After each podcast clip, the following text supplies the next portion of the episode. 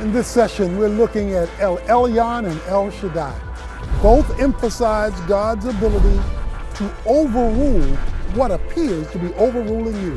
When it looks like all hope is gone, El Elyon and El Shaddai step in and they reverse the situation.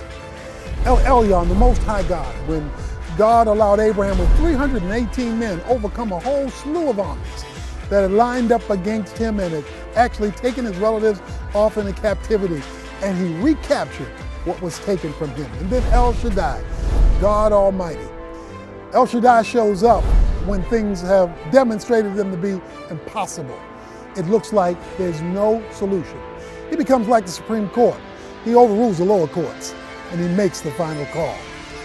El Shaddai, El Elyon, names you don't want to live without.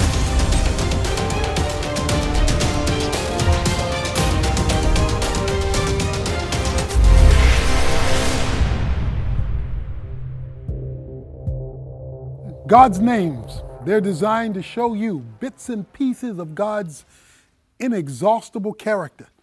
He loves to reveal himself to us in the realities of the circumstances of life.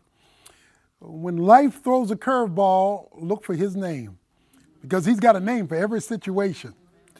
We're looking at some of the key names for God in Scripture.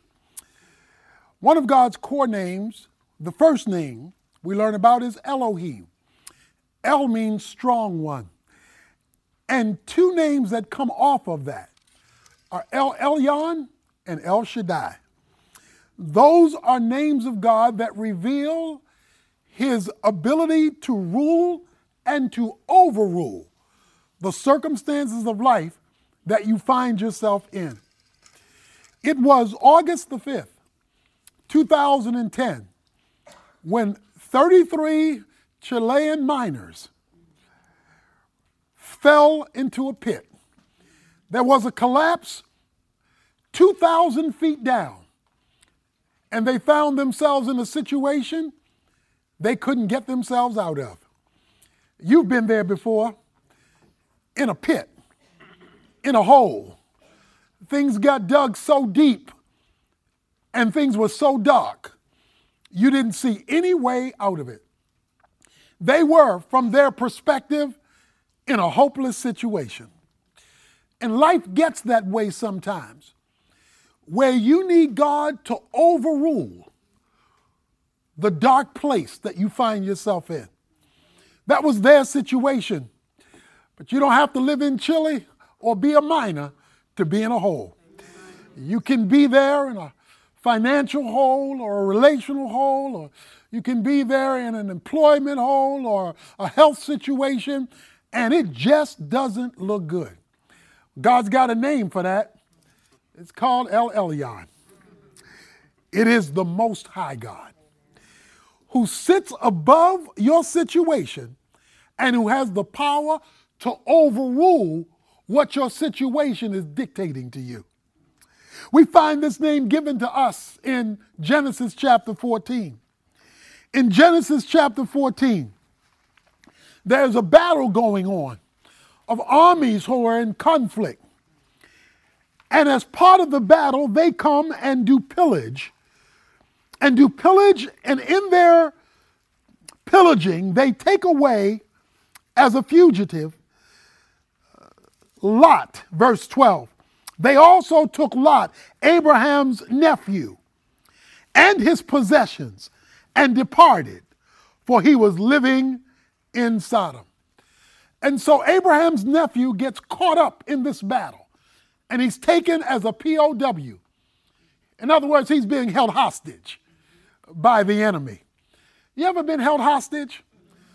Something that's holding you and you can't break loose. It's treating you like a slave. Maybe it's an addiction that's holding you hostage. Maybe it's a, it's a pain of the past that you can't shake and it just won't let you go. Well, that's the situation that Lot finds himself in. When Abraham finds out what has happened to his relative Lot, when he hears about it, verse 14, he heard about his relative had been taken captive he let out the trained men born in his house 318 and went in pursuit as far as Dan. He divided the forces, he and his servants. He defeated them, pursued them, brought back, verse 16, all the goods and all that was taken away, his relative Lot with his possessions, and also the women and the people. Now, these are armies that are fighting. But Abraham takes 318 men and overcomes armies to get back what the enemy has stolen. Now, I don't know what the devil has taken from you. I don't know if he's robbed you of your peace. I don't know if he's robbed you of your possessions. I don't know if he's ripped off your children so that you wonder how they could be going the way they're going in light of how you raised them. I don't know if he's ripped off your contentment. I don't know what he stole. I do know that there's a name for God that can overrule what the enemy has taken away. So they come to the place when they return in verse 17 that the king of Sodom goes out to meet with Abraham. But also Melchizedek, verse 18, the king of Salem, brought out bread and wine. Now he was a priest of God Most High. That's El Elyon. He blessed him and said, Blessed be Abraham of God, here it is, Most High, possessor of heaven and earth. He blessed and blessed be God Most High. He's El Elyon, who delivered your enemies into your hand. He gave him a tenth of all. The king of Sodom said to Abraham, Give the people to me and take the goods for yourself. Abraham said to the king of Sodom, I have sworn to the Lord God Most High, possessor of heaven and earth, I will not take a thread or a sandal for fear you would say, I have made Abraham rich. Oh, I love this story. Melchizedek, Jesus is after the order of Melchizedek, says, Abraham, you were delivered by the God Most High. The God Most High, like the Supreme Court, gave the final ruling. Now, there are lower courts in our legal system, and they may give a ruling. But if the case is heard in the Supreme Court, they can overrule the lower courts because legally they have the final say. Now, I don't know what the court of opinion is saying about your situation. I don't know what the doctor is saying about your situation. Don't know what the friends are saying about the situation. Fact is, I don't know what you are saying about your situation. but the question is has the Supreme Court ruled? Has the God Most High had a word about your situation? Because until God gives the final word, you've not heard the last word. So don't give up, no matter what it looks like the enemy has robbed you of, just because of what you see with your two eyes. If all you see is what you see, you do not see all there is to be seen. If all you see is what you see, you do not see all there is to be seen. Because until God says so, you've not heard the Supreme Court rule. I love this because Melchizedek says we're going to give God the credit. But let me introduce the king of Sodom. The king of Sodom comes to Abraham and he says, You've captured all this stuff back, Abraham, verse 21. You give me the people and you keep the stuff. Uh, let's cut a deal. You never want to cut a deal with the devil. You never want to cut a deal. Uh, here it is. If you want to see God rule, you don't compromise with the enemy. The king of Sodom says, let's compromise the deal. Abraham said it was the God most high that did this. So I will not compromise with you lest I have to give you some of the credit and take the credit from God. The reason why God doesn't want us to compromise is he doesn't want to share the glory. God doesn't want you to cut a deal with the devil. That is, those forces that are outside of the will of God because it looks more profitable, it looks safer, it looks it's going to work out. When you have the God Most High, you don't need to compromise with the king of Sodom because God makes the final decision. He makes the final call. It was July 11th, 1963, when George Wallace, governor of Alabama, stood in the doorway of the University of Alabama. And he said, We're not going to let, at that time, these Negro students in. He said, Segregation today and segregation forever. That they will come into this university over my dead body. He had his police force there. Bull Connors was there with the dogs to make sure that segregation was maintained and carried out because he said, I'm in charge here. This is my state. But way up north, in Washington, D.C., in the executive office, Kennedy sent some U.S. Marshals down and said, uh, George Wallace, you may be governor of the state of Alabama, but we represent the president of the United States.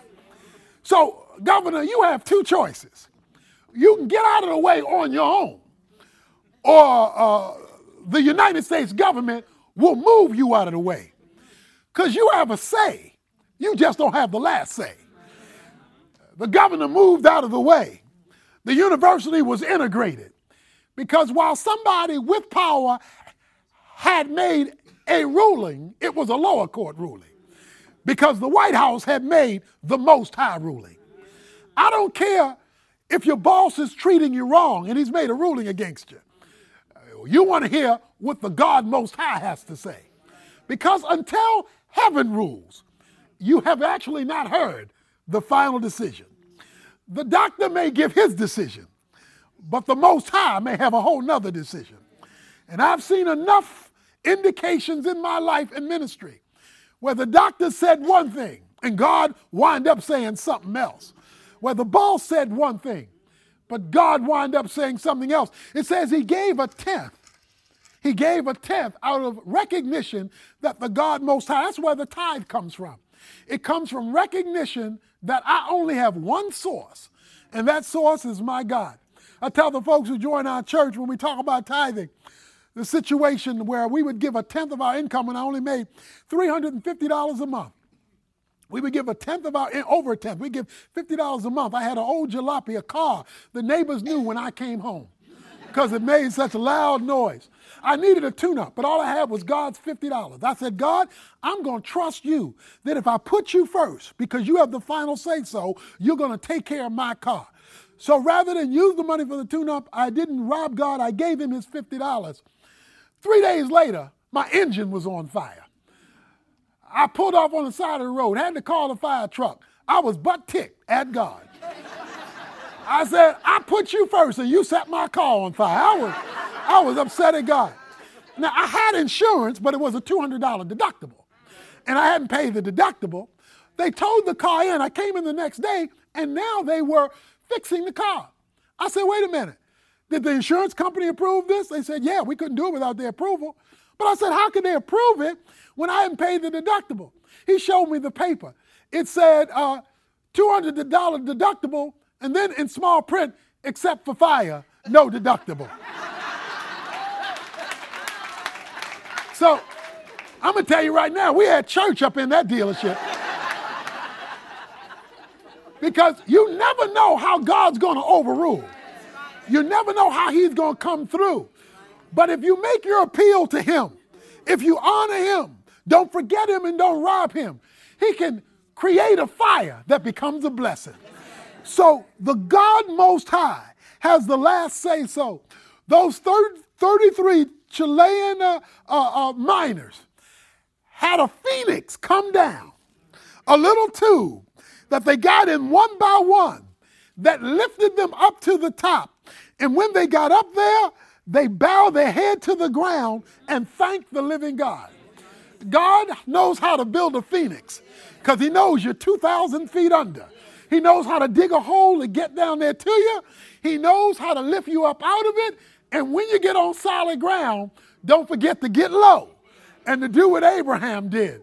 Praise the Lord Most High, who has lifted you out of a deep, dark pit. But he has another name. He has an, another name just like it. It's called El Shaddai. El Shaddai has to do with God Almighty. It's the same concept of God's strength. It's found in Genesis chapter 17. Now, when Abraham, verse 1, was 99 years old, the Lord appeared to Abraham and said, I am God Almighty. That's El Shaddai. Walk before me and be blameless, and I will establish my covenant between you and me. I will multiply you exceedingly. Abram fell on his face. God talked with him, saying, As for me, behold, my covenant is with you, and you will be the father of a multitude of nations. In fact, he gives him a new name, Abraham, father of a multitude of nations. He starts off by telling them, You're 99 years old. You're not only old, you cold. All right? Super Viagra can't help you out. At now going on 100 years old. He's been waiting his whole life to have a miracle. He's been waiting his whole life. In fact, he and Sarah come up with a plan outside of the will of God uh, to take Hagar to use the flesh to try to bring about the promise of God. God doesn't need you to have an illegitimate means to achieve his will. Why? Because he's got a name El Shaddai. He is the Lord God Almighty. Many of us have created detours in our lives by going out on our own, independently of God, creating a mess that elongates our wait on His miracle. But I love chapter 17 because chapter 17 says, I have not changed. I'm still going to do it the way I said I'm going to do it once you come around and let me do it my way.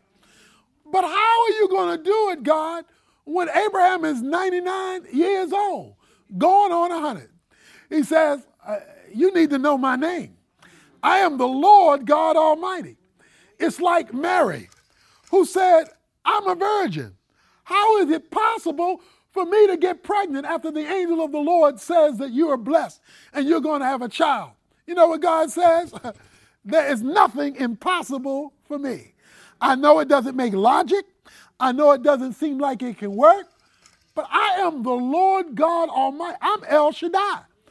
I can do stuff that you don't think I can do in ways that you don't think that I can do it. I am El Shaddai. When Job was going through his pain, and you read the book of Job, 31 out of the 48 times Job refers to God in the book of Job, he uses the name El Shaddai because he's in a dark place. He's in a pit. He's in a lot of pain. His friends can't help him. The doctors can't help him. His wife can't help him. His world is falling apart. So he doesn't just say, I need help from God. He says, I need help from El Shaddai. I need the Almighty God, like El Elyon, to raise up and to bring me out of this bad situation. The root word for Shaddai is Shad. That root word is used in Isaiah 66, verse 11, of a woman's breast, from which comes milk and nourishment from a, a child. So, at the core of this concept of El Shaddai is not only God's ability to deliver you, but God's ability to nourish you until deliverance comes.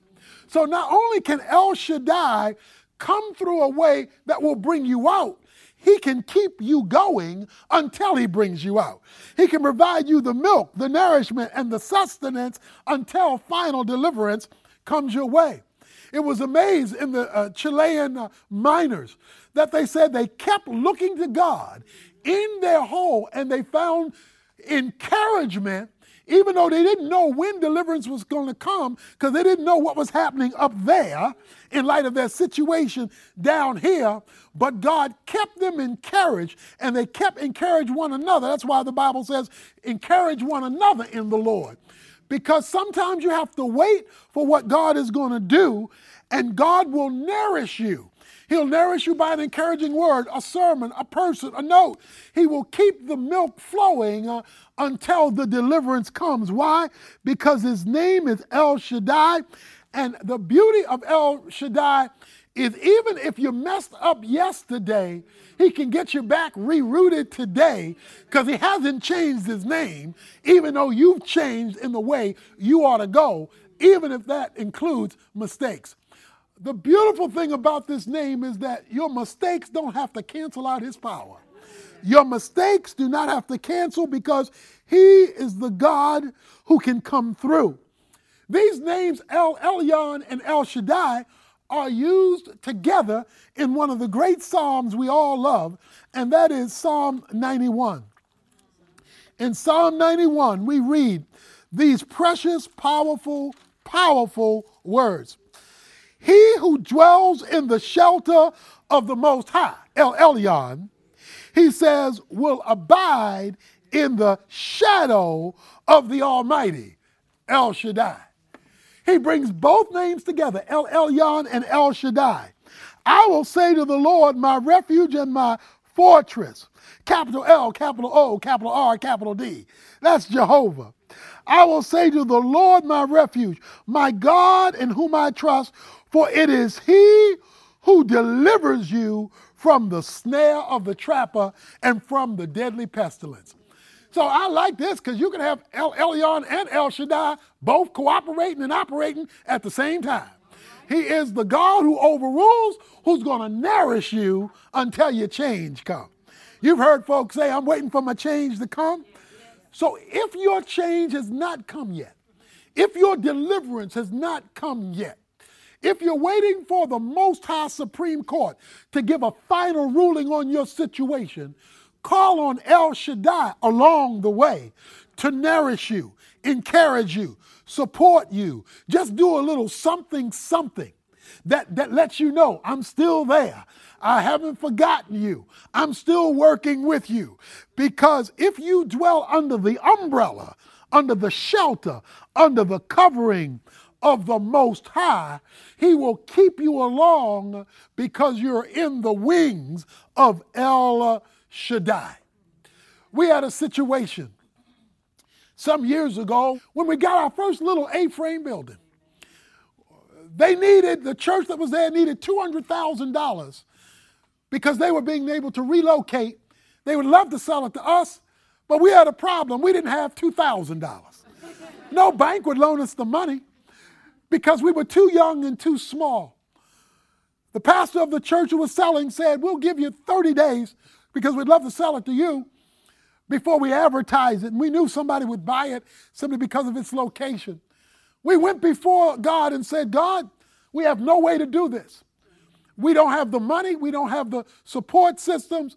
We need you to come through and deliver us a place to meet in a permanent location. We had 30 days. I was talking to a friend of mine in North Dallas named Bob. Bob was in finance. We were just brainstorming where could we get $200,000 loan because nobody, no bank would loan us to us. We were too young, too small, and too broke. That's called the unholy trinity. too young, too small, and too broke. Okay? And we, we, we were brainstorming. As we were brainstorming with my friend named Bob, another man named Bob uh, passed his office door. They knew each other. His name was Robert, too. He passed by, they spoke, he kept going. I continued my conversation with my friend Bob. This new Bob is now standing at the door, listening to my conversation. You know how irritating it is when somebody you didn't invite into your meeting is all up in your grill. He's standing at the door listening. He's not invited in since he's standing there by my friend Bob to sit in and listen to the conversation. I've never met this new Bob in my life. He starts asking me questions. Now I'm really irritated, but since I'm a minister, I can't tell him what I'm thinking. I'm really irritated because he's distracting me from my conversation about where I'm gonna get this $200,000, a man I've never met before in my life. We keep talking. I answer his questions. Never met him before. After 45 minutes of Q&A, he takes out his checkbook and writes out a check for $200,000. I'd never met him before in my life. Now, you can call that luck if you want to, You can call that chance if you want to. But we were in a desperate situation, in need of a location. We didn't have the money. The bank said no, but we knew somebody up there who handled our situation down here. And that was the beginning of what God would expand to be 150 acres right here in Oak Cliff when God came out of nowhere and overruled our insufficiency with his sufficiency. So when you know El Elyon and El Shaddai, don't you give up. Don't you throw in the towel. Because until that court rules, this court has not made the final say so.